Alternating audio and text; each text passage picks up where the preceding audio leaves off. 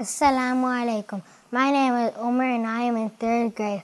I would like to share with you my recitation of Surah Al-Ikhlas. أعوذ بالله من الشيطان الرجيم بسم الله الرحمن الرحيم قل هو الله أحد الله الصمد لم يلد ولم يولد ولم يكن له كفوا أحد In Surah Al-Ikhlas, we learn about the oneness of Allah. Bismillahir Rahmanir Rahim. In the name of Allah, most gracious, most merciful. قل هو الله أحد. Say, He is Allah, the only one. قل, say, هو, He, أحد, one. Allahu Samad. Allah, the one taking care of everything.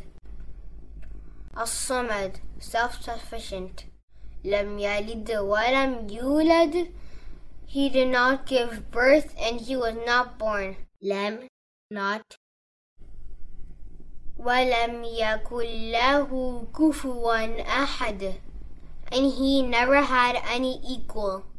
Now let's review the vocabulary words we have learned from Surat Al-Ikhlas. قل say هو he أحد one الصمد self-sufficient لم not and that's the meaning of Surat Al-Ikhlas.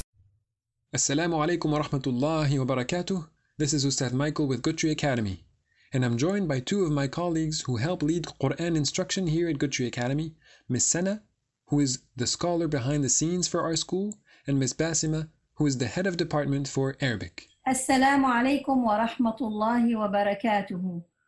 Jazakallahu khairan, Brother Michael. Today we are going to talk about Surah Al-Ikhlas, my favorite surah. As we teach the students, it is about Tawheed, which is the oneness of Allah subhanahu wa ta'ala. But we really should ask ourselves, is Allah number one in our life? Are you coming to Him? Is Allah subhanahu wa ta'ala your first choice when you need something? Allah has endless power. He is a samad, standing for your need, waiting for your need, waiting firmly. He doesn't need us, we need Him. He is waiting for you to come to Him. Choose Allah as number one in your life.